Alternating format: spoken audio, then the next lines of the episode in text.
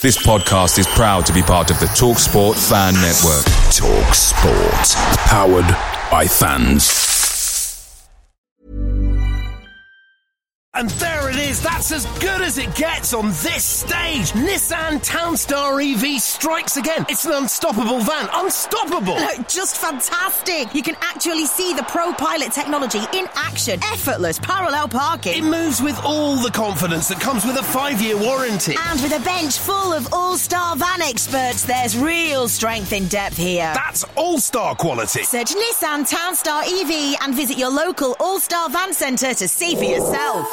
Terms and conditions apply. Five years or 100,000 miles, whichever comes first. ProPilot is an advanced driver assist technology. Driver's responsibility to stay alert, drive safely, and control vehicle at all times. There's never been a faster or easier way to start your weight loss journey than with PlushCare.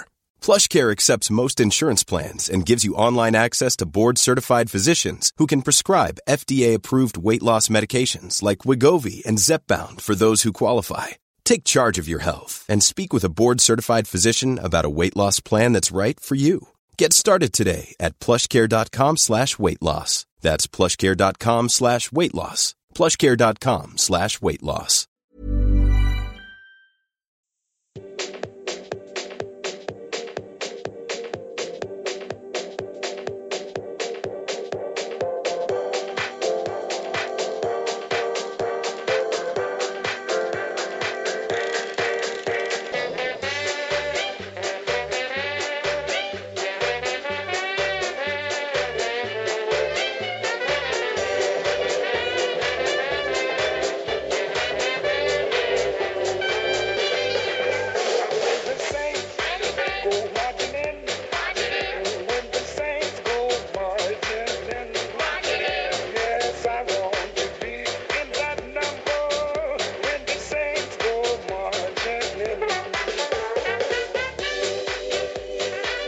Welcome to episode 46 of Total Saints podcast with myself, Steve, and Adam. This is the dedicated weekly podcast that goes to the heart of all things Saints FC. We're proudly sponsored this season by happyhottubs.co.uk, where you can get 10% off of hot tubs, chemicals, and accessories if you mention this podcast in one of their stores. On this week's episode, we're going to discuss yesterday's match for Saints and the 2 0 loss up at Molineux, look ahead to Everton in the Carabao Cup and Chelsea at St Mary's in the next week or so. We're also going to squeeze in a chat about Saints and their current relationship with and in the USA. To do that, we'll hear from Paul Cox, a Saints fan based in the Midwest, who's been heavily involved with the club's North America partnership. I'm also really pleased to say that for that reason, NBC employee and big Saints fan Joe Prince Wright at JPW underscore NBC Sports is also with us. Joe, really good to have you on the uh, the pod finally, and um, I'm assuming all settled into another Premier League season. Yeah, thanks for having me, guys. An absolute pleasure as always. Uh, been lucky enough to get to know Steve and Adam over the years, and, and obviously meeting yourself. And uh, yeah, it's been hectic, kind of traveling around the country the last few months, but uh, it doesn't seem like we've had much of a break with the World Cup this summer. But yeah, it keeps rolling on. Uh, loving it at a big event in Washington DC uh, this weekend. Alan Shearer was over, and uh, it goes from strength to strength in the US. So um, yeah, it's been it's been unbelievable the last five six years.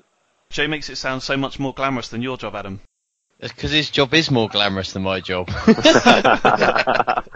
jetting No, no, around. He's jetting around the world, and I'm uh, driving in a Vauxhall Corsa to Everton on a Tuesday night. Well, it, try making that sound glamorous. Can't you can't really, can you? So there we go. Well, it's uh, it's lovely to have you with us, Joe, and I hope Adam, Steve, and myself will make you feel welcome. And there's quite a lot to, to go through, so let's get stuck into it. This is Total Saints podcast, episode 46, sponsored by HappyHotTubs.co.uk. happyhottubs.co.uk At Happy Hot Tubs, we specialise in hot tubs. It's all we've done for 35 years. So if you're thinking about a hot tub and want to speak to someone, then we're the place for honest, clear, and friendly advice. Plus, right now we have 0% available on our hot tubs, meaning you can spread the cost in easy payments. You deserve happy. Come and get it at Happy Hot Tubs. Conditions apply. Visit happyhottubs.co.uk. happyhottubs.co.uk 0% excludes free throw range. Saints came away from another Premier League game with nil points, having lost to two late goals at Wolves. Adam, I know we spoke about Groundhog Day last week. It, probably Groundhog Day, Groundhog Day. I'm not sure if there was a Groundhog Day 2 film, but if there was, that was probably it again. Talk us through it. Well, I don't think there was a follow up. Although apparently they do, have they done or are they doing a musical Groundhog Day? I don't know. Anyway, um, Yeah, it was ah, more of the same, more of the same.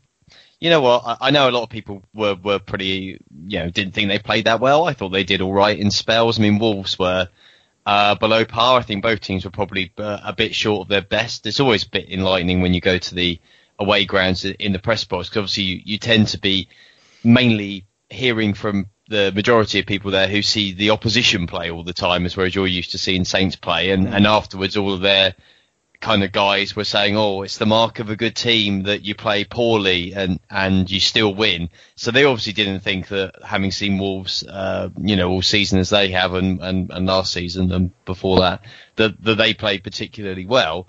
Um, it's just the same old problems, isn't it? It's mm. it's just the same issues um, at both ends of the pitch, a lack of cutting edge and that vulnerability, if you like, especially in, as Hugh said afterwards, in the key times, that, that sort of 10 minutes after kickoff, five minutes either side of half time, 10 minutes before the end, kind of the key areas where you really want to be solid, um, where, where goals in those times hurt you more than goals in other times in a general sense in one of those key times that they just completely fell apart and, and they could have conceded more goals in the final 10 minutes as well. And it's another game you come away from going, they're well in it for large parts. They, they had potential chances to, to have got, you know, three points from the game, certainly got a point and they've lost. And, and the problem is, it is just this, broken record effect, isn't it? Really, of it's just it's just the same thing over and over and over again uh, I think already this season is uh, it's early doors, and we,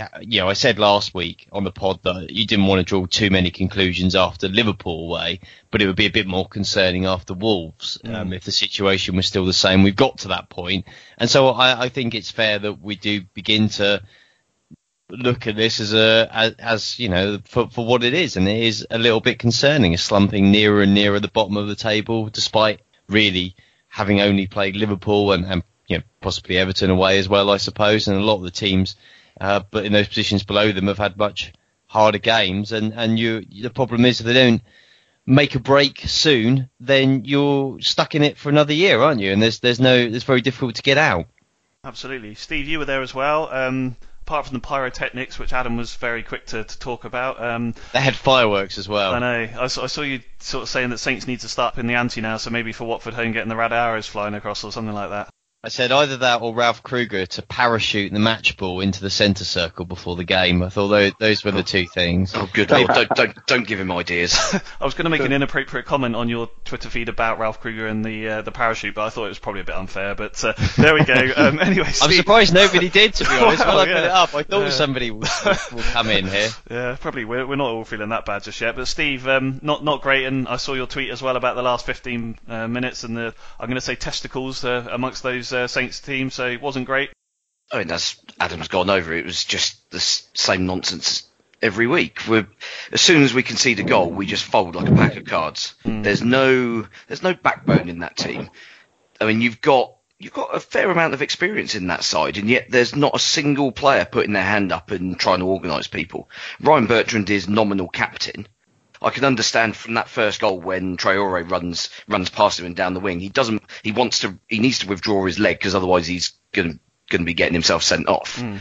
But at the same time, the guys run past him and he's making a token gesture effort to get back and help out. And there are just too many too many of those occasions. Cedric did Cedric did something very similar in um, earlier in the second half and, um, when it was still nil nil and got away with it because his pace bailed him out. Yeah. Um, for a squad of players. I mean, we've got what the, the eighth biggest wage bill in the Premier League. Then they're not performing to the sum of their parts, and it's just not good enough. No, and I think I mean that's the issue, isn't it? We've spoken about it before, and Adam's right. It is still early in the season, but. these are players that are getting paid very well, and I think to me, too many of us, they look far too comfortable. As in, you know, they're not putting any more effort in than they really need to. Some of them. Mark Hughes has, seems to have more or less settled on um, probably a core of 13 players that he that he's going to pick every week. And it doesn't matter what sort of um, performance they toss in on a Saturday afternoon because even if they screw it up, um, Ryan Bertrand knows that Matt that um, Matt Targett's not a not a threat to his place. He knows that um, he knows that when come the Chelsea game on Sunday, mm. he's going to be lining up and he'll probably have, probably still have the um, the armband on his arm. Um, there's no, there's just no accountability or or any recriminations for players that just aren't performing anywhere near where they should do, despite the fact that we've got a deep squad now. Joe, what have you made of uh, Saints? As I mentioned, you're a big Saints fan like the rest of us. So what have you made of them so far this season? Yeah, well, not great, is it? Let's be honest. Um, but I, I do think that I think about this a lot, and you know, traveling around, people ask me, you know, who do you support? And you say Saints, and then the follow-up question is usually what's going on with them at the moment for the last couple of years, and everyone seems to be expecting a lot more. Um, and I kind of I'm stuck in two minds. Saints fans a little bit deluded, for want of a better word, in terms of what they should expect from the team, a top six uh, battle, and trying to fight to get back in Europe, and take that for granted because of all the success that's come, or is it actually when you, you sit down and look at it, um, are we just one of those teams that's mid-table to lower half of the, the table, and we should accept and just be happy of being in the Premier League? But I mean, going off what Steve said there with the wage bill, and you, you think about how handsomely these players are getting paid, I, I don't think you can make the argument that Saints are just kind of on the also ran. They need to be up there in the top ten. Yep. Um, when you look at their record against the top six, I mean, uh, um, correct me if I'm wrong, but have we beaten the top six team since Ronald Koeman was in charge? So I think I think I saw a stat yesterday that uh, Radio Solent had put out, going that's now, and Adam will correct me if I'm wrong, 30 Premier League games we've played against top half sides, Adam, where we've not won a game. Is that right? Yeah, yeah, that's that's right. Yeah, that's, that's the stat they put out, which I, I believe is correct. And that, I mean, the other one is the last seven times they've played newly promoted teams, they haven't won a single game. So that's worrying.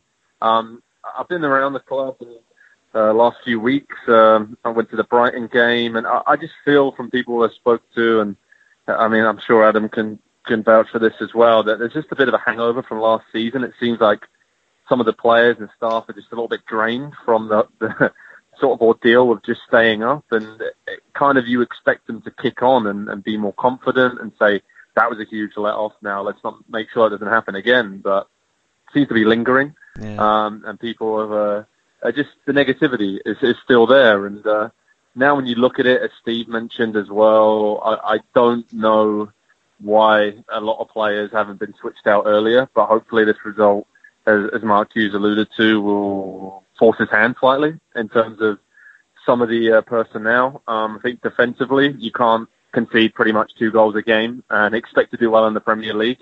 Uh, it's all well and good saying we're going to play two up front and be that exciting attacking team. Okay, that sounds great. And obviously, after the last two Saints managers, that sounds fantastic.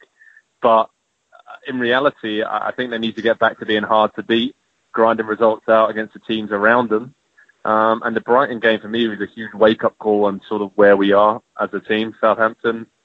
And I don't think it's anywhere near the levels it has been the last five or six years. And for a lot of fans uh, who have grown up, sort of the younger generations, with nothing but success through the leagues and in the Premier League, uh, I think they're kind of finding it quite hard to come to terms with. And, you know, I think we've all watched Saints long enough now to know that there's plenty of dark days in the past that we would never want to return to. So let's not, you know, get too carried away. But I think that uh, when you look at the fixture list, I'm not sure where the next win's going to come from for Saints, and that's the most worrying thing. Yeah, I think um, I mean Joe's made a couple of points there that I had down here, Adam, which is you know, we've seen against Liverpool, we've seen against Wolves, teams aren't having to work particularly hard to, to beat us. And, and Joe used another word that I've written down here, which is drained, which is in terms of you know the start of the season, I think there was a little bit more enthusiasm around that this season would be different to last year, but I've I've put down here that started to drain away already, really, and you you know we're starting to get back into that mould of being worried, or or maybe that's just me overreacting a bit. I don't know.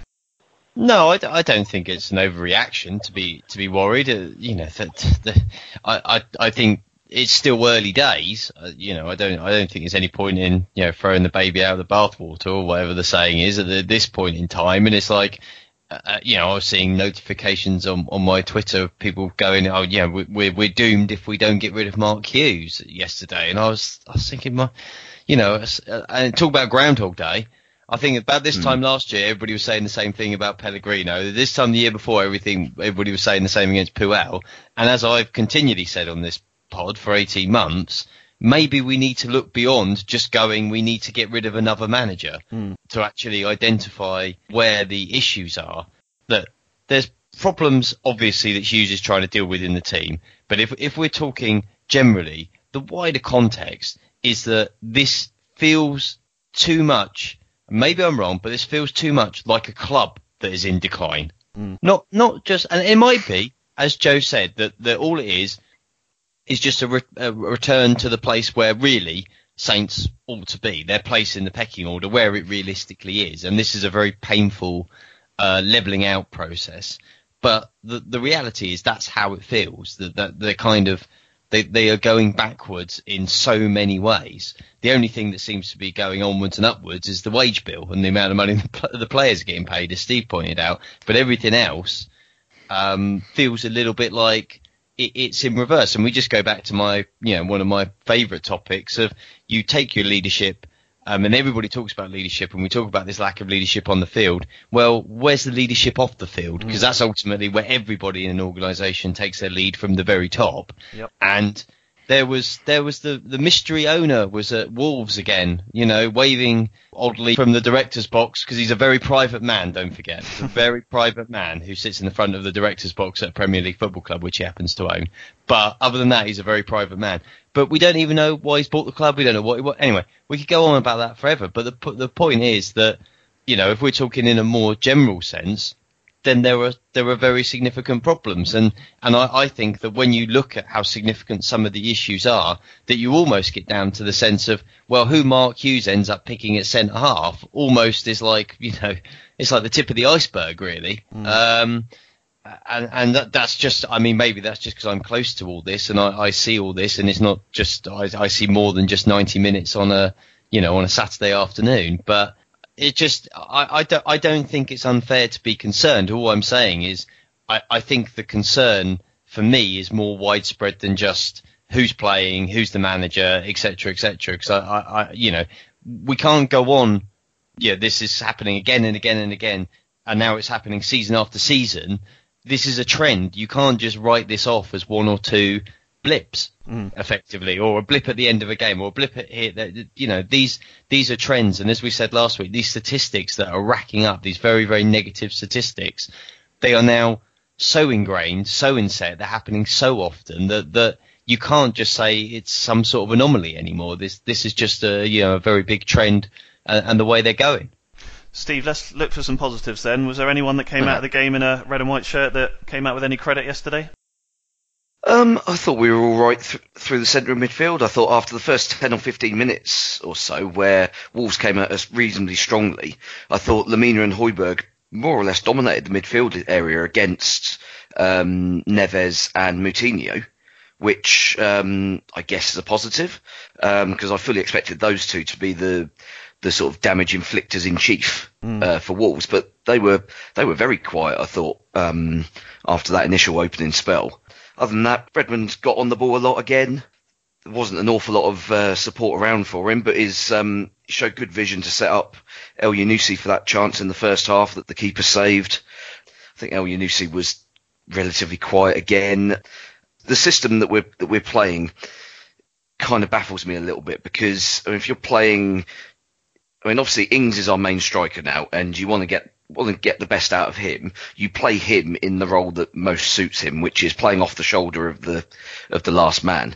And yet, with Charlie Austin up up alongside him, you're forcing Ings to play as the guy just behind because you know that Austin isn't going to drop deep and pick up the ball and spray passes around. Um, he's not going to sort of be nimble and nip between somebody and play a neat little one-two. Mm. And so, as a result, we made it very easy for Wolves um, defensively because they knew that their two centre backs had just got um, Austin to mark, and he wasn't going to be moving anywhere. Yeah. The fullbacks weren't able, whether that was because Wolves defended quite well or because we just didn't work the ball there properly, but the fullbacks weren't able to get into attacking positions to get crosses into the box, which is for me the only reason you would have Austin in the team. If you're if you're putting balls into the box, then yeah, great. Austin's well, arguably the best player we've got for that role. But if we're not doing that, then for me, he's a waste of space.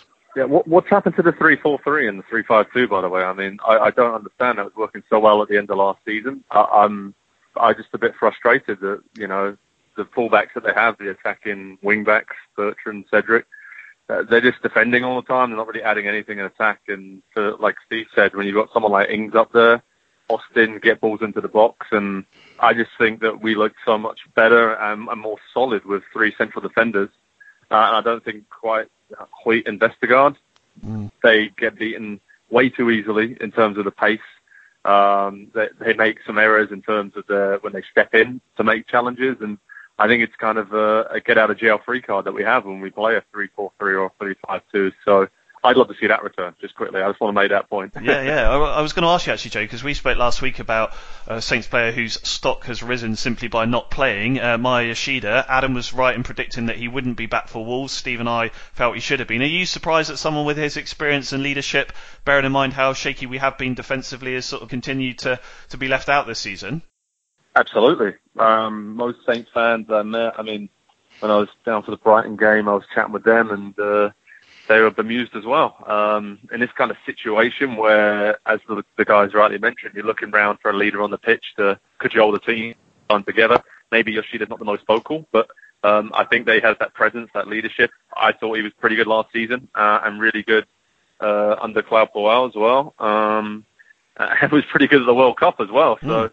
I'm scratching my head over that situation. I'm not sure what's happened over the summer or if there's anything that's gone on behind the scenes.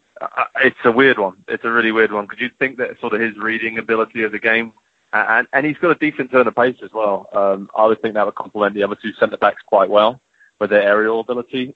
So yeah, I, I don't know, but it, it's not about formations, as Adam said. Uh, there's a lot of bigger issues there. Mm. But but for me, if you're going to play two up front, I would say that Saints look a lot more solid with uh, a three-five-two or whatever this kind of formation want to put that in. But uh, what about Gabbiadini maybe playing as a number 10 in the hole? I feel like we've never really found his, his true position. And Napoli used to play off the left a lot, and he's done that a few times for Saints. But uh, you've got to try something different and a little bit drastic now. And maybe the Everton game in midweek is a good one to, to try that in. Yeah, indeed. And Adam, I mean, you know, Hugh certainly seemed to imply, I think, to, to guys he was talking to, like yourself, after the game, that he's now going to start looking at changes because it, it definitely isn't working.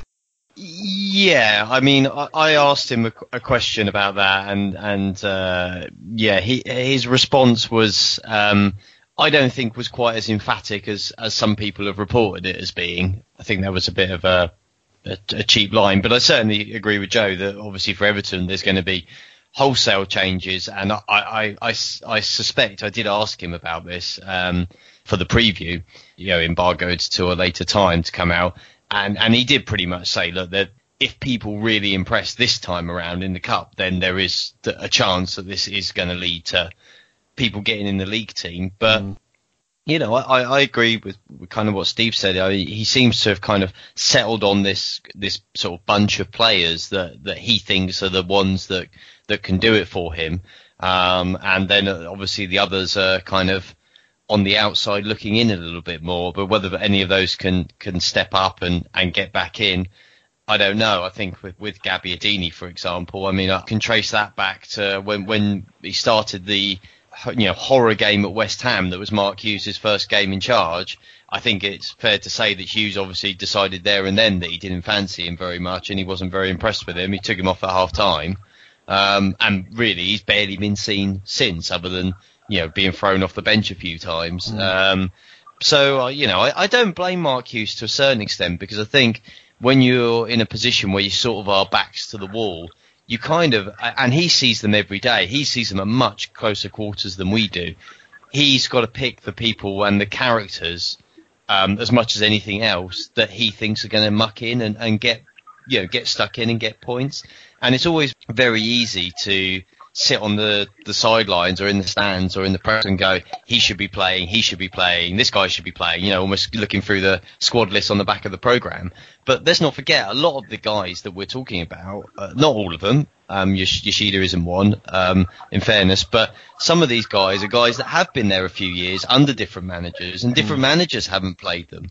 So that that kind of gives you a bit of a hint maybe as to as to what's going on and why they're not playing. And and it's a difficult situation. And and with regards to the centre halves I've got to say uh, Wolves as well generally it's early days still setting in but let's be honest Vestergaard hasn't been desperately um, impressive either has he? He's done okay but the majority of the time he's not been great either. Mm, that looks mm. like another.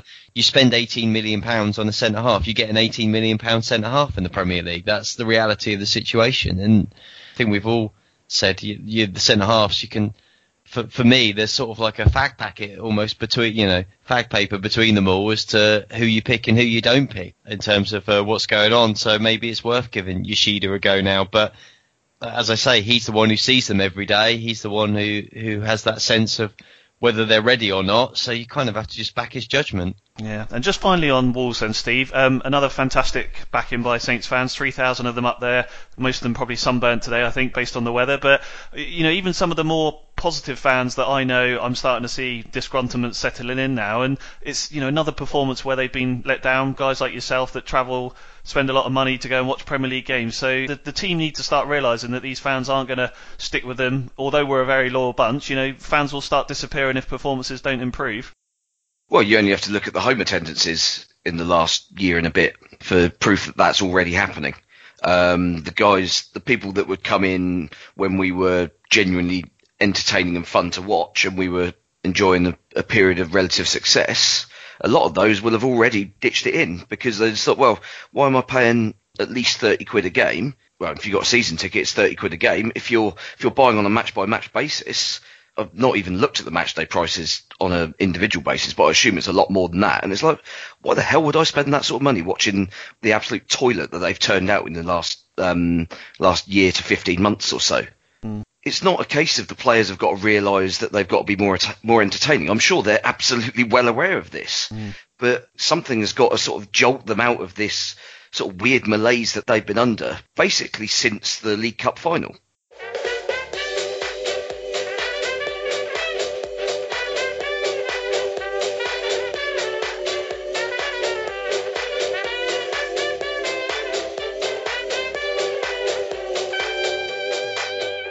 Now, earlier this week, I caught up with Paul Cox. Paul is originally from Andover, is a Saints supporter, and now lives in Nebraska. We spoke about his involvement with the Saints North American Partnership. Here's what Paul had to say.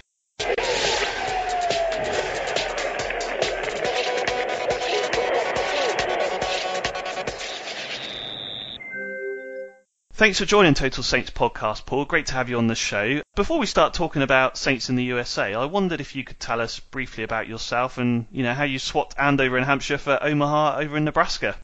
Absolutely. Thanks for having me on. So when I was about 16 years old, uh, my my teacher at John Hanson told me that his uh, son had come over to the US uh, and played university, got a scholarship, and kind of was able to play full time as well as as getting a degree. And ultimately I thought it was just a pipe dream originally, and then the further I looked into it, and I found uh, a Scottish-based company that helped um, athletes that wanted to go over to the US and play in a variety of sports, and uh, football was one of those. And put an inquiry in, and then ended up um, going to a trial day. Uh, was selected as a part of the program, and then what they do ultimately is just put a profile together uh, of you, whether academic and athletic wise. So basically, had all of you know achievements I had playing over, you know, in Hampshire and the UK, and then had GCSEs, BTEC, A levels, everything I'd done on there, and then it was just an online portal that US coaches could then log on to, view the profile, see if I matched up academically with their university, and then ultimately if they wanted me to then go and play for the university. And that's actually what I do now as a job. Now I'm actually on the other side of it as a college coach doing the same thing and brought in some internationals. But obviously that's how I came out. The coach got in touch with me, fell in love with the school, ended up coming over in 2008. Uh, spent four years playing out here, went home for a year, back to Andover, worked for a little bit, realised that I missed the, the lifestyle out here a little bit, and ended up coming back uh, as a graduate assistant. So I worked as an assistant for a, a, university program for three years while getting my master's for free, which was great. Yeah. Uh, and then from there, transitioned into a director of coaching at Blair. Well, it was Blair Soccer Association. We then changed the name of the club to Blair Football Club, and then that's when the partnership with Southampton began. Right. Now I've been out of that club now for just over a little over a month, but now I'm back in a university setting and coaching there. So it's been 10 years. It's been a good journey, and I'm kind of excited to see what the next kind of five to 10 years hold as well. Yeah, fantastic. And what, what's it like living in Omaha, Nebraska compared to, to Andover? Is there much going on in Omaha? yes, it's just the, the biggest thing is just, you know, back in Andover, I'd walk everywhere. You have to have a, car. There's Uber. I mean, Uber's only just been a recent thing, but like buses and trains isn't really a thing. Like you, you have to, you're very reliant on cars here, and then just little things like everything. There's a cash machine drive-through. There's a pharmacy drive-through. Drive-through food, drive-through coffee, everything's drive-through. So it's just little things like that that just really. Yeah. um, and I'd be I'd be lying if I said I haven't uh, put on a few pounds since I've been over here, just to get, get accustomed to the lifestyle. Yeah, I can imagine. I've uh, I was, we were just talking before we started there. I've uh, been lucky enough to travel to America a few times on holiday, and uh, yeah, it's always I always come back thinking, oh, that's the lifestyle for me. As you say, you're sitting in an SUV, getting your your latte past you through one window and your McDonald's through the other, and all that sort of thing. Exactly. Good stuff. So, I mean, moving on to the the partnership now. One of our listeners, Kevin, um, who is also based in the USA, sent us an email recently about Saints and specifically asked about the club's partnership project in North America, which was launched in 2016. And that was really the reason that I was keen to get in touch and have a, a chat to Paul. So I just wondered, Paul, if you could tell us a bit about, you know, the, the, the partnership, how it works, you know, what sort of Saints relationship is with that, for those of us that maybe don't know too much about it. I saw an article that went out through, I think it was NBC at the time, that they, they released that Southampton were going to do this initiative. And obviously, being based in the US, being a Southampton fan, like, it just caught my interest right away. And then uh, each year, United Soccer Coaches, which is a, an organisation over here, has a soccer coaching convention uh, each year, and it brings thousands of coaches to one location. And Southampton announced that they were going to be there, and it was kind of their official launch of, you know, chatting to people about it, seeing if they could get gather some interest from clubs. So I went and I went over and spoke with Matt Sanger, who's the he's a global football development manager, I think, in terms of on the business side of things. So I went and had a chat with him. We had a coffee. We spoke about the program. I gave him um, a briefing on the club that I work for. I was very honest about we're not in terms of a club we weren't as developed as maybe some of these other clubs but we're trying to get on a more competitive standpoint. Just from that honest conversation, I think in a lot of ways we had a lot of similarities in terms of our club and Southampton. I would say when I took over my club, we were we were basically when Saints were in League One with minus ten points. We were in that situation of like there wasn't much organisation and structure in the club, but we were trying to like push it in the right direction. And with Saints' help, we really really have put it in the right direction. Yep. Um, but following that, so that was January 2016 when it was like officially launched. So then we officially started the partnership June 1. And then I suppose the big kind of kickoff of the whole thing that in Baltimore in 2016, there was um, a coaching conference. Uh, and at that point, there was three clubs that were involved. Uh, there was us, Blair Football Club, um, just outside of Omaha. There was a team in Baltimore. They're called SAC. I'm not 100% sure what that one stands for, but that's the one that, that was has been officially announced as a partner. Mm-hmm. And then there was another club based out of Pittsburgh uh, and we all went to this conference. And I'll be honest with you, like it was fantastic. It was three and a half days, and the, they pulled out all the stops in terms of the people that they brought over. So they brought over Martin Hunter, the technical director. And what, what I'll say about Martin is he's the most like I've been to a lot of these conferences like around the US where they bring people in from all over the world. Martin is hands down the most intelligent person I've ever heard speak about football. Mm. Like his just insight to everything and like attention to detail is, is really impressive. So he had him, and Matt Hale, the academy director, was there. Uh, Matt DePledge at the time was the strength and conditioning guy. Vince Bartram was there doing the goalkeeping. Mo Gimpel was there as well. And again, Mo's been there a, long time. And yes. again, in terms of his field on the, on the the medical side of things, just chatting to him, like I was like, I didn't even realise I had that in my body. just talk about things. I'm like, in terms of his kind of area of expertise, was really was really good. And then Ed Vahid was there, who was the head of coaching. Uh, and it was interesting with Ed because Ed doesn't have a football background. I'm I'm pretty sure his background's in swimming, but like in terms of what he brings into what they were saying in terms of like coaching and all that, it's like a broad spectrum was really really interesting and really good insight. And then Matt Sanger, who I mentioned, was there as well. He was the initial contact for everyone, so he was there to organise everything, and it was a really good experience. So what kind of happened is they broke the conference down into like three different parts. There was like the classroom sessions, and they talked about everything. So Martin and Matt talked about the academy and like the pathway through. Matt the Pledge went over strength and conditioning and how important that was. And it gave the coaches a real insight into, um, as a strength and conditioning guy, like he would set up the dimensions of a session. Whereas like a coach, you're thinking, no, I do that because mm. that's like my job. But then, you know, it depends on if you're having like an intensive or an extensive session or a technical session. So if you're having an intensive session, maybe in your possession game, you're going 40 by 30 in terms of yardage compared to 30 by 20. And just that detail, as small as it was, it was really, really interesting. Um, and then they broke it down on some field sessions. So Vince ran a goalkeeping session, which was great. And to be fair, it was about 100 degrees when he did it. So fair play to him for that. It was, it was really warm. And then uh, Martin did a session as well. I got stopped by Thunder and Lightning, so we had to go inside, but then they reviewed it again in terms of that. And then at the end of the conference, they brought the U14 team over. See, that's where I'm getting to Americanism there. Under 14. Since I've been in the US, I say U14. so um, they played one of the partner clubs, SAC. It was so interesting to see the difference in styles. Samson just passed them off the park. Mm. I think they went 2 0 up quite quickly.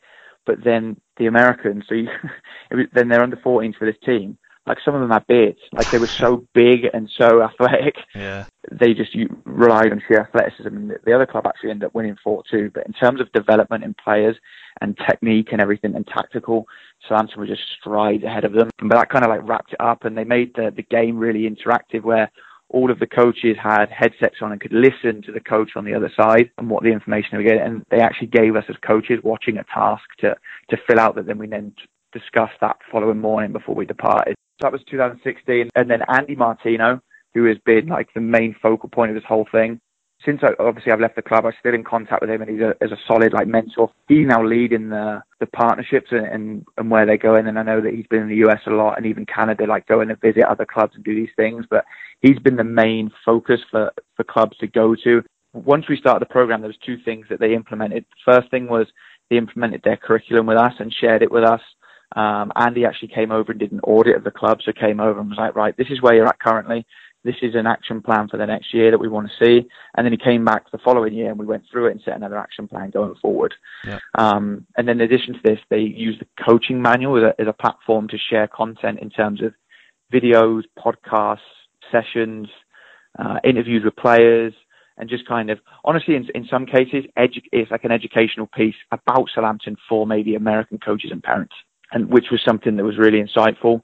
Uh, and then ultimately, what we've done over the last two summers was we've hosted camps. First summer we had one coach come over, and this year we had three come over uh, and, and run a camp, which has been great. Because as soon as as soon as they knew that the coaches would come over, we had quarter of our competitive players enroll in the camp, which was really encouraging. Yeah. So in terms of Saints as a brand, then I mean, I, I assume obviously some of the other English clubs, the big boys particularly, are, are doing something similar Paul. But in, in, in, terms of Saints trying to build their brand, which has been something that they've been working hard on right across the globe, particularly in China now, how successful do you think this program's been with maybe some of the, the kids out there in America that would never have heard of Southampton before? In the two years that I was with the club, it's grown massively. I just remember in January of this year, one of the kids came running up to me with his new Saints shirt on that he got for Christmas. And it was just like little things like that. You think, okay, the brand is growing. Uh, when we were in the Carabao Cup final, I went to um, I think the game was ten o'clock over here when that cup final, whenever that cup final was, and there was there was four Saints fans that came in. Like I was in there, thought I'd be the only one, and you know I got chatting to them, and you know why why they supported Saints. Someone had been them on FIFA and really liked them. One had, there was some the church affiliation or something, and then one just said basically compared it to the Green Bay Packers and said that in terms of philosophy, it's like very much the same, mm. and that's why he was a Saints fan. But it was just interesting to hear how it was growing, and then even at the camp this year, there was kids turning up with Saint shirts on, and we even gave some merchandise out, and the kids wore it back to the camp. And I think the brand is definitely going out there. For it to be in Blair, Nebraska, which is 8,000 people, very small town, if it's made an impact there, like I know it's going to make a, a big impact in places like Baltimore, Columbus, Ohio. Um, to think some the other places. I think there's one in Florida now that's being added, but it, it, in terms of like the the brand, it, it comes out. Whenever I speak to people, they would know who Southampton were. And I think the biggest thing is there are other clubs out here trying to do things like West Ham are out here, Liverpool are out here. But the biggest thing that everybody comes back to when they talk about Southampton is Gareth Bale, Theo Walcott, Alex Oxlade-Chamberlain, James Ward-Prowse. It comes back to all of those players. There's proof to like the process and, and people know about it. I'd say Liverpool, Man United are the biggest supported clubs out here and the way Liverpool have rated us over the last two, three years has, honest, has honestly helped with the brand recognition as well. So in terms of the partnership as well, like last year there was uh, they came over and did a Southampton Cup in the US. That's right. Yeah. Um, I can't remember if it was in Baltimore or if it was in Texas, but what happened was they took the top 30 players from America and invited them over to a camp at Staplewood. So that, that you know, they're taking the best 30 players, bringing them into that environment, comparing them to, you know, what Theo Walcott, what Gareth Bale were at that age, and seeing if, if they're a pathway from the US into into the academy. Yeah, and I think as you say, um, I know Under Armour are obviously based in Baltimore, aren't they? I know their headquarters is there, so that's obviously been a bit of a, a link for, for Saints as well. But uh, look, I mean, just just finally then, looking forward, I mean, how how do you sort of see the success and the sort of partnership growing, and you know, hopefully your involvement in that? Uh, what what do you think the future holds for for Saints in North America? I mean, I, have I've discussed this idea, not necessarily with the people that I work with. Liverpool have an actual academy over here based in Michigan. I don't know if it's something of interest to Southampton, but I think that is a possibility where I think they could really excel and have like a, uh, an actual team that's actually Southampton in North America. But in terms of the partnership that they have, the, the brand is just going to get bigger because I anticipate that the clubs that they're they're affiliated with are just going to grow inside because the information that Southampton are giving the clubs in the US it's second to none. There's a lot of big clubs in my area, not not just Nebraska but like Midwest that they, mm. they necessarily don't have a curriculum to their club and they're just basing everything on like with the biggest club geographically this is what we want to do and there's no kind of method to it, but Southampton are giving some clubs organisation and structure and method. And long term, like it's not going to happen overnight you know, they're not going to produce a player in a, in a year or two years. It's going to take five, ten years for them to continue to produce. And I just think long term, in terms of the next five to ten years, I could see, in terms uh, uh, with Under Armour as well, I can definitely see the club being, you know, outside of the the top six, being that next club that people are looking for. Especially if one player can get produced and maybe makes into the Southampton team. Americans are very proud of their own players in Europe. Like when Tim Howard was at Everton. Yeah. There's a, there's a huge pride of that. And when Clint Dempsey was at Tottenham and Fulham, there's a, they're very proud of you know their players and what they can do. And Pulisic right now at Dortmund, and automatically there's people that follow Dortmund because of him. Mm. I think in terms of the longevity of the next five to ten years, if there's a player, an American player that can get into the Southampton first team, that's just going to help the.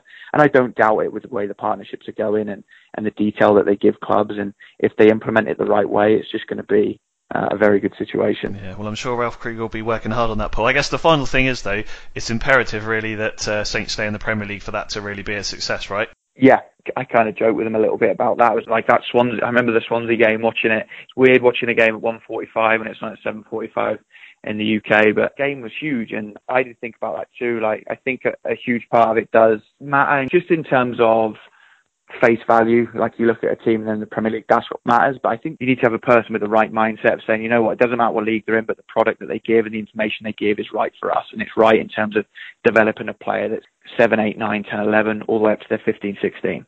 Thanks, Paul. Really appreciate the time and uh, your, your insight. Wish you all the best going forward. And most importantly, keep flying that Saints flag out there in Nebraska, all right? Absolutely.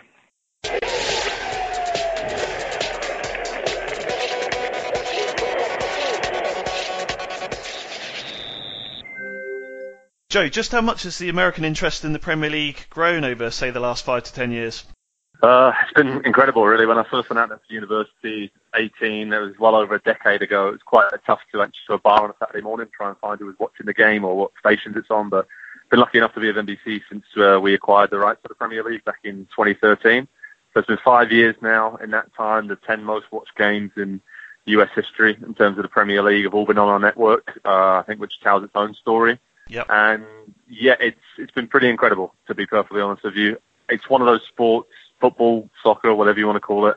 I still get stick from my mates back home for calling it the latter, but I, I, I have to. Uh, it's so untapped the potential. I mean, people involved with the American soccer community will probably get sick and tired of hearing that, but in terms of all the ways we measure it and uh, the growth, the audience, it just really is a sport that's on the up in the states, and you're not quite sure where it's going, where the level is, you know, how far it can go. But um, it, it's been amazing to see, and uh, from someone who's been involved with NBC from the start, I think we've all been amazed at the popularity of not just the big clubs, but you know, Southampton or Swansea, West Brom, whoever. Um, that fans across the country are so loyal and they can watch every game over there, which is, mm. is a big, uh, you know, a big plus that you can pick a team, follow it, and that's your team. And yeah, I mean, when you get West Brom fans in Nebraska uh, sending you, you know, a photo of them in a scarf, and yeah, it's kind of a bit bizarre, but at the same time, it's cool to see. Yeah, and uh, I mean, as you say, Americans obviously, you know, I'm lucky enough to know a, a, few that live over there, very much into their American football, their baseball, their basketball. So, you know, how much work do NBC have to try and do to sort of drum up the interest in it and promote it alongside the other channels, or does it do it naturally through word of mouth? Bearing in mind, you know, a lot of people have cable TV and things like that. Yeah, and you know, we stream all the games live online as well, which is another big thing that uh, we offer over any competitors. And I think the main plus when it comes to Premier League and the growth in fandom is the fact that it has its own dedicated window. Saturday and Sunday mornings, 7 a.m. Eastern time until, you know, 1 or 2 in the afternoon. You've got a solid six, seven hour window there where you're the only sport that's on TV, live sport at least. Um, you know, basketball, baseball, American football isn't starting to the afternoon. So it's pretty cool. And, and to see the younger generations have really embraced it. I mean, going to college in the States, I was lucky enough to go to the University of Pittsburgh for four years and travel around and play soccer there. I said it again, football, well, you know what I'm saying. Um, and it was great to just talk with like-minded people about it, but they weren't even soccer fans or football fans. They were just, they, they enjoyed the sport and most of them would play video games, uh, FIFA and whatever, and, uh, that's how they get into the game. And, uh, that really has translated, I think, a lot of our audience are quite young. Um, and yeah, it's, it's been fun. And again, like I said, we don't really know. There's so many people out there watching it. Go to bars, fan groups, and supporters groups, and we've got some big events across the US. Just had one in Washington, uh, and there's a lot more events coming up, like watch party events on a Saturday where we'll produce the whole show live in front of fans and and get everyone together for a big party. So it's a different kind of crowd than what would uh, normally watch the the game here in England and Premier League games. But I, I think it, it's surpassed all our expectations. Yeah, and uh, I mean, Paul was mentioning there, so he lives in Omaha, Nebraska. He's part of the Saints partnership, so you know the teams that he'd been involved in. There's more kids now wearing Saints shirt because Saints came across and were carrying out the conferences and sessions. So from Saints mm. Saints point of view, obviously the chairman is you know in American inverted commas, but uh, them being in the Premier League, I guess, is essential to sort of increasing and improving their reputation and their their knowledge with fans over there.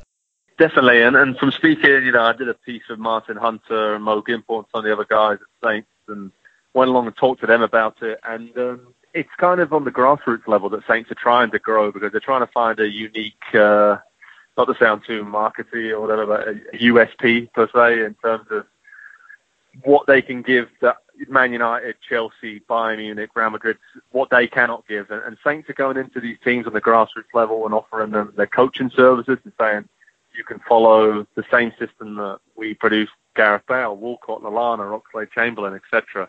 And it seems to be working from a point of view, and the numbers are there. Uh, they've got the Southampton Cup, which is happening uh, in December in Baltimore, uh, in Texas and Orlando. They've got three big youth tournaments that they're through Under Armour and the connections there mm. that they've arranged, and, and young Americans will be coming over to Southampton in 2019 in the early months to have a training course and, and see the club up close. So I think, you know, it's been slightly taken out of um, the limelight with the, the Chinese ownership coming in and obviously the preseason tour there this summer. And there's opportunities I know that the club are focusing on in, in China, the Far East, and Australia, everywhere else as well. But I think it's fair to say that the American market and the US market is still at the forefront of Southampton's sort of ambitions. Mm. Uh, and no doubt uh, Ralph Krueger is really driving that with his connections. I mean, you know, he was an NHL coach uh, not long ago. He's very well respected in the, the sporting community within the US.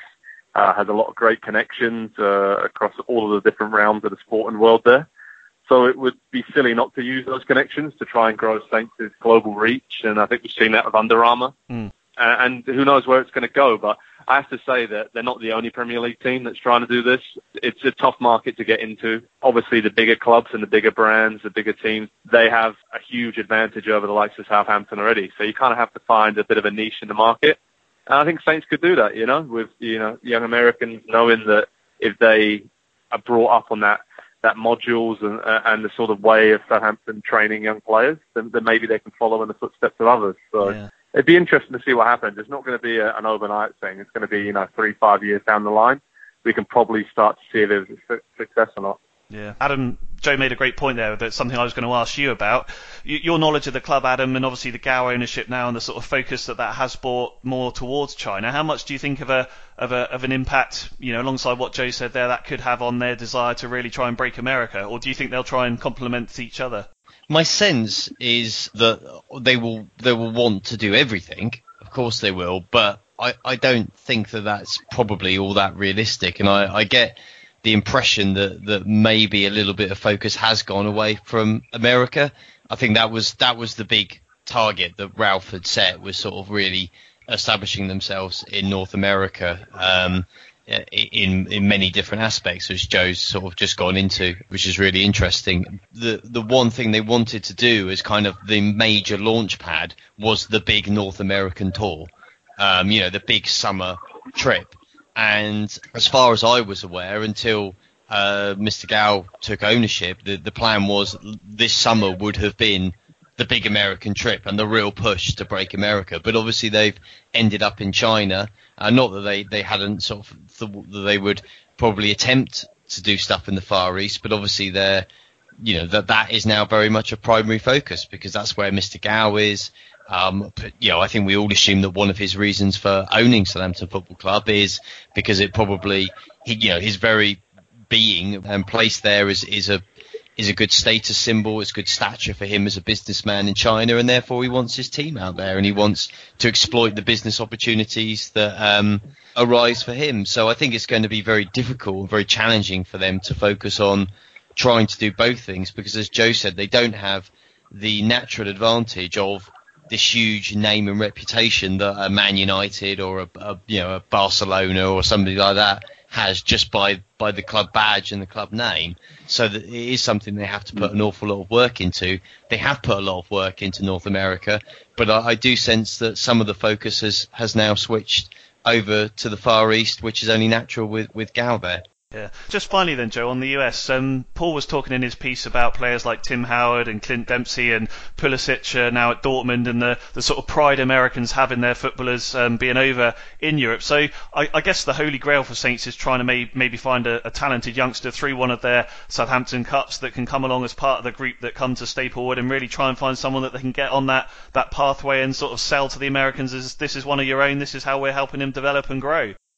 Yeah, and I honestly think they're still trying to do that. Uh, with the, you know, let's not forget the 2026 World Cup. I mean, it's eight years away, but that's going to be in the US. So now if you're able to develop a teenager uh, and have them come through the club and at their peak or sort of coming towards, we're playing in the first team at Southampton and they were a star for the US national team, then that would be the dream, I think, for Saints with all this. But, um, yeah, in terms of what their aim is, I'm not quite sure, as Adam said, that they've been able to put enough focus on it uh, as they would have liked to have done.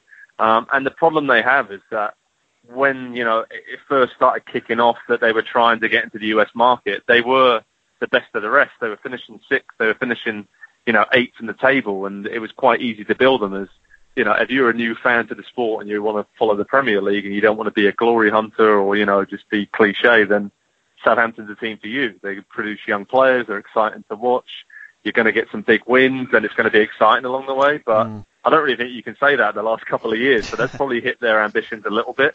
Uh, and the other problem with the US tours in the summer, um, the ICC, the International Champions Cup, is, is run by a company um, out of Miami area, and um, they they get on board. You know, the the Man City, the Man United, Tottenham's, Chelsea, whoever, uh, Milan, Madrid. You can go on and on, and they want those big teams there to draw crowds, and mm. even they don't draw big crowds uh, in the US, and they have these contracts signed up. So unless Saints get invited on one of these huge tours, I don't really see them going to the US anytime soon because I'm not sure how much sense it would make. I've seen other teams go over there, um, Stoke, Swansea, and play sort of second division teams in the US because even Major League Soccer teams are in season then, and it's difficult to arrange it. Yeah. So yeah, you have to kind of get on that top table if you're going to go to the US and make kind of a an impact. And I think Saints, I don't want to say they've missed their opportunity, but uh, unless things have a huge upturn on the playing side of things in the next couple of years, then it's going to be difficult to kind of turn that momentum back around.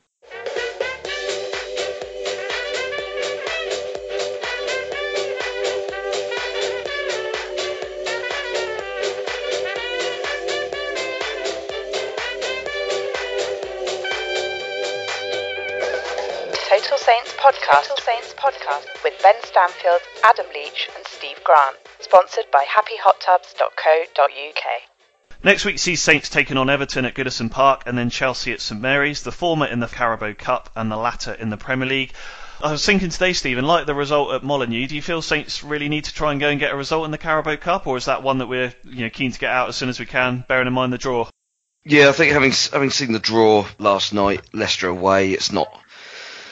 It's it's one of those where yeah, I mean you could you could win the game, um, and then all of a sudden the draw might open up for you, but it's it's not an easy one. I think if we'd have if we'd have been drawn against either Burton or Blackpool, then I think you say, well, okay, we take a first team up to Everton, we try and win the game because I think Everton are likely to make a lot of changes themselves. Yep. But I think having drawn Leicester away, it's a tough, it's a tough draw. Leicester, Leicester, are a decent side. I think it's going to be one of those games where we're going to make nine or ten changes. You'll have perhaps two or three senior players in that side, and um, the rest will be potentially playing for a place in the game against Chelsea. Although Hughes hinted at uh, the Everton game um, actually being a being an opportunity for players to get in uh, to stake a claim.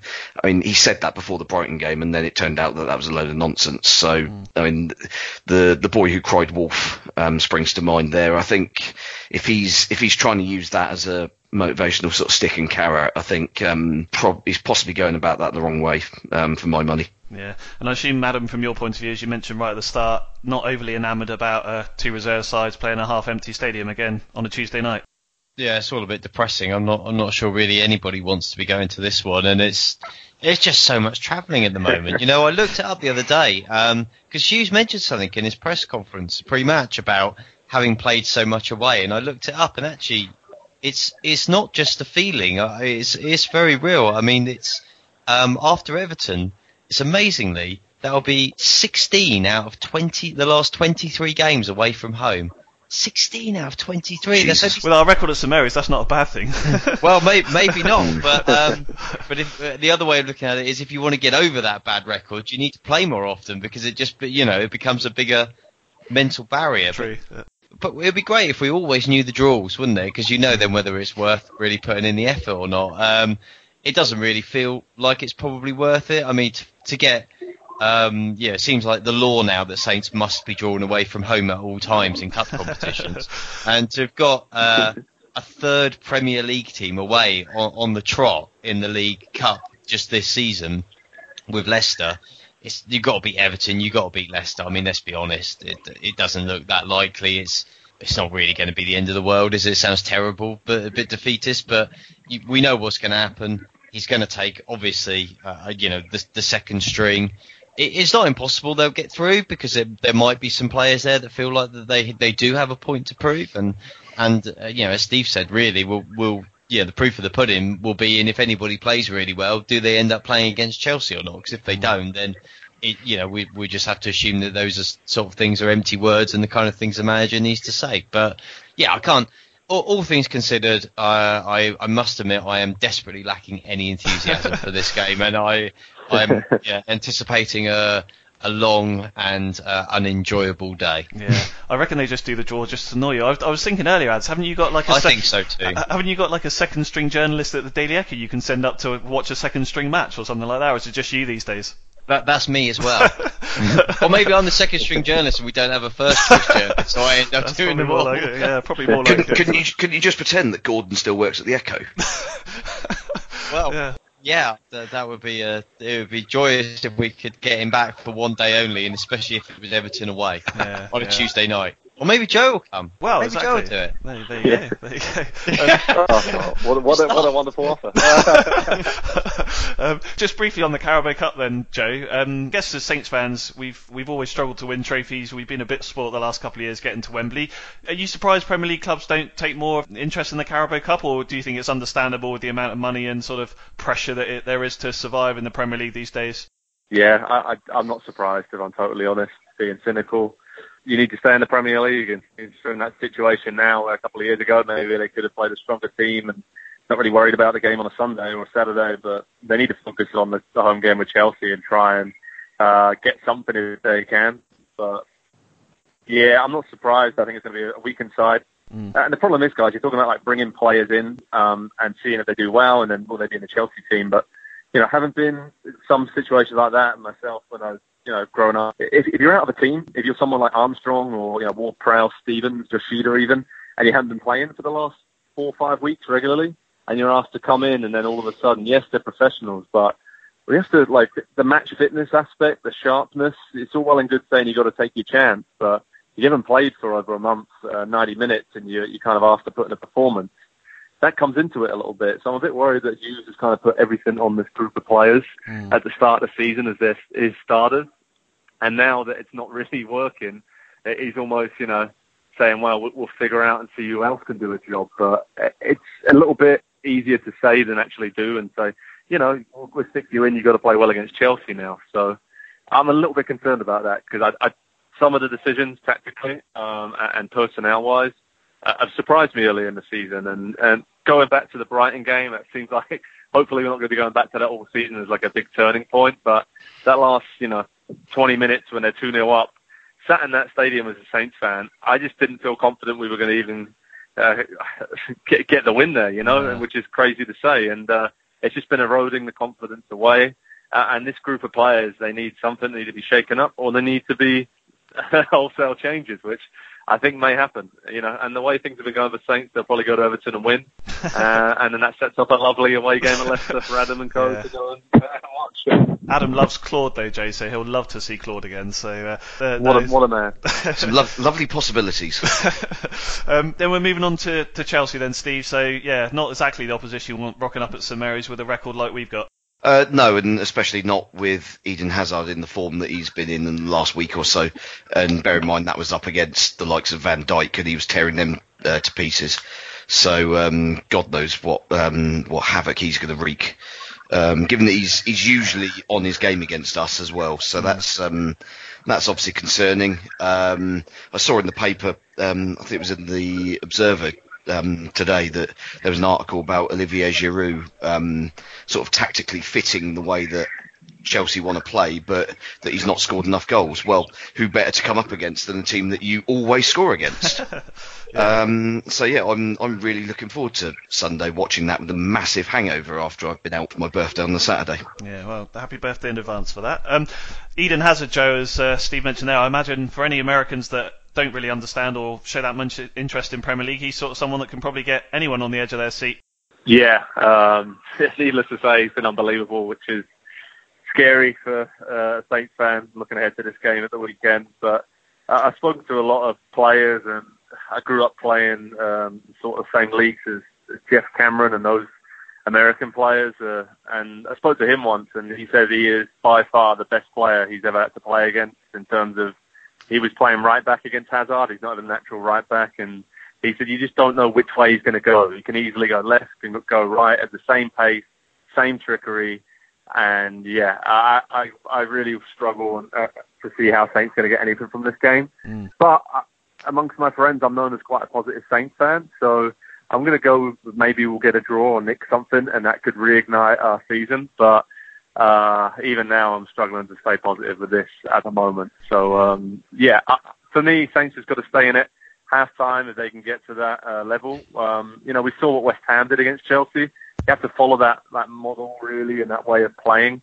Uh, and, and I think we have obviously with Ings, we have the players on the break that can cause some problems, but you just have to accept that you're not going to have the ball for large periods, especially against this Chelsea. Uh, with Jorginho uh, pulling the strings, Kante push further forward pretty formidable force. And uh, yeah, what a wonderful game that was, Chelsea against Liverpool, in terms of just for the neutrals, you know, to see mm. two different, completely different styles of football. Let's be honest. And uh, it was quite refreshing to see the two managers hugging and having a laugh at the end of the game on the sidelines. So they both enjoyed it. I think everyone did. And for for you know fans in the US, I would have to say that Chelsea are right up there with Man United and Liverpool and Arsenal are massive as well. Man City and Tottenham are uh, lagging a little bit behind, I would say, in fan numbers out of the top six. But Chelsea are very well supported in the US, and uh, Hazard is the main man for them. Yeah. Adam, as we sort of mentioned, even over the years since St Mary's opened, I, I, remember we played Chelsea in our first ever game at St Mary's. I think it was 2 0. We lost. Um, they've always had a decent record at St Mary's as well, so that doesn't really help to support the fact that we uh, we struggle to beat anyone there. Oh man, that's positive. what, do you, what do you even say? Come on, it's going to be a difficult game, isn't it? You play any of the top six, you're in for a tough game. You play a team that's that's obviously doing really well, as, as Chelsea now are. They've settled down really quickly under Sarri. They look good. I, I was listening to the commentary of the Liverpool game because I was on my way back from uh, Molineux. Um, but but hearing what the guys were saying on the radio, they're obviously playing some great stuff. We know Hazard um, is absolutely you know top top top draw player, and it's going to be a tough day. I, I totally concur with what, what what Joe said in his assessment of it. They just need to try and hang in there if they can, basically, and, and sort of weather the storm and frustrate Chelsea and, and hope that's enough because uh, it's going to be a very very tough afternoon, I would think. Mm. Just finally, Alan, Adam, before we do our predictions, we we spoke. Um, about the international break coming at the wrong time, maybe for Saints last time out. Depending what does happen at Chelsea, you know, say we, we do lose. I'm not trying to be negative, but say we do. Do you think? I know you're not on next week's podcast, so do you think um, the international break could actually come at the right time for the Saints to really sort of take a step back and try and look at what they want to do before Christmas? No, not really. I think they need to keep playing games. Mm. I, I, I, you know, I don't. I think that despite the fact that that's what I felt it, it might help them last time. Uh, you know, hindsight's a wonderful thing. It turns out it hasn't really helped them much at all. Um, and they and they kind of that stuttering start to the season is difficult for every club to deal with. The three international breaks, yeah, every time you just feel like the season's got a bit of rhythm, bit of narrative. This comes along. Um, I think for Saints, uh, maybe if they got spanked by Chelsea in a funny kind of way, it wouldn't be the worst time uh, to take a break. But I just think they they kind of need to find some confidence and some belief from somewhere. And I think that if you're on the back of a poor run and then you don't play for a couple of weeks, well, where's the confidence and belief there? You need to kind of keep playing, and you want games to try and find something that's that's going to turn it around and, and give you a more positive mentality. So I think, from Saints' point of view, they they like to keep playing. I would think whenever I listen to our predictions back, it's always the end of the, the clip is always me giving a negative attitude and then you giving me abuse, Adam. So I thought we'd do it reverse this time. I go first this week with my negative prediction, and then you guys can sort of lead to a positive towards the end of the section, if that's all right. So, uh, um, so I'm going to go two 0 Chelsea because I think they'll be far too strong for us. Um, Steve, what about you? Maverick Grant last week. Let's not forget. yeah, I'm I'm reverting I'm reverting back to being playing the sensible game here because I think we're going to get absolutely spanked. I just don't think that we're learning anything and coming up against a proper team who might actually fancy playing for the 90 minutes rather than Liverpool who only play for 45. Um, I think we're going to get stuffed, so I'm going to go 4-1. good, good, all right. Yeah, ha- happy birthday to me. I was a bit gutted that Wolves. Uh, I was a bit gutted that Wolves scored that 87th minute goal yesterday because that cost me my three points in this prediction league. But uh, there we it's go. You, well, it? you know, you know. So Adam, come on then. Any better than that? 4-1, 2-0. What you got? Listen, I'm I'm working out whether I go with what I think the score will be, or whether now you've both gone for defeats, whether I try and play the game to see if I could get an unlikely result to help my uh, Ooh, prediction the table. Tactical. He's gone tactical. But I, th- I think I'll probably have to just stick with going for what I think. I, I think Chelsea will win. But uh, I, I fancy Saints to maybe give them a bit of a game. I know that sounds unlikely given everything we've talked about, but I, I, think maybe they, they can give them a game. So I'll, I'll go a bit of a narrower defeat, 2 1. 2 1, brilliant. All right, so, well, we're still going to end on a positive, Joe. You mentioned a, a draw earlier, so you fancy some. Well, I'm not saying you fancy, sorry, but you, you're going to be confident enough to, to put your, Thanks, your head on the chopping block here. Come on then. so what are you well, going for, Jay? What do you reckon? You know, I, I said I said I'm a positive Saints fan. I'm going to go one-one. I don't really know why, but I feel like this pod needs to end on a positive. uh, so I'm going to go with that. Stick my neck in the line, and you know, from someone who grew up watching Saints and the Milton Road end, so many years of upsetting the the odds and all the rest of it. Uh, why not get regain some of that spirit? And Wesley Hoedt's going to score a last-minute equaliser from a corner. There you go. I'm not Wow, even gonna, that's I'm not a even say detailed anything there. prediction. Yeah, that's fantastic. So We are literally living in dream world.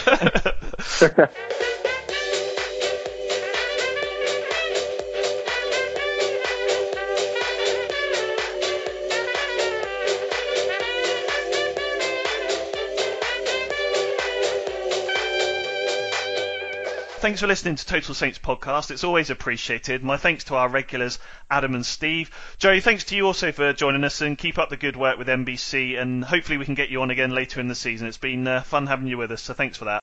Thanks, guys. Really enjoyed this. We'll be back again next week and hope you'll be able to join us then. Until then, have a good week. Let's hope the results at Everton and or against Chelsea are good and keep marching in.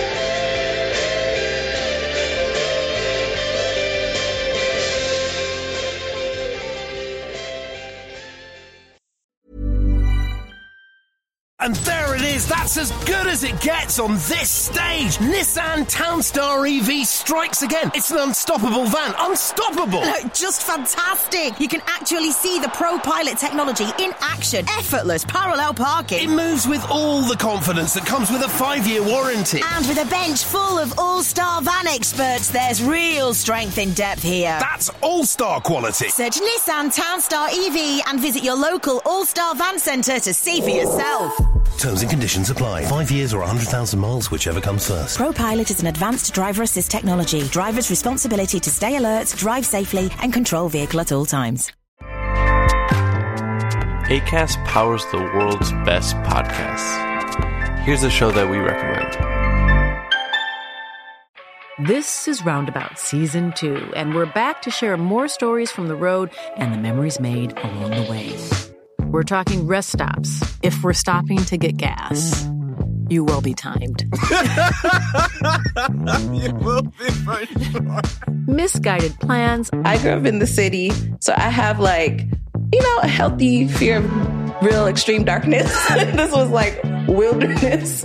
A lot of laughs. Y'all weird, but you, yeah, you, you were different. Like you were real different, bro. I can't really put my finger on it. And so much more. Just goes to show that unexpected yeah. things sometimes are the best when it comes to a road trip. Roundabout Season 2, presented by Nissan, is live now with new episodes rolling out every Thursday. Listen and subscribe wherever you get your podcasts.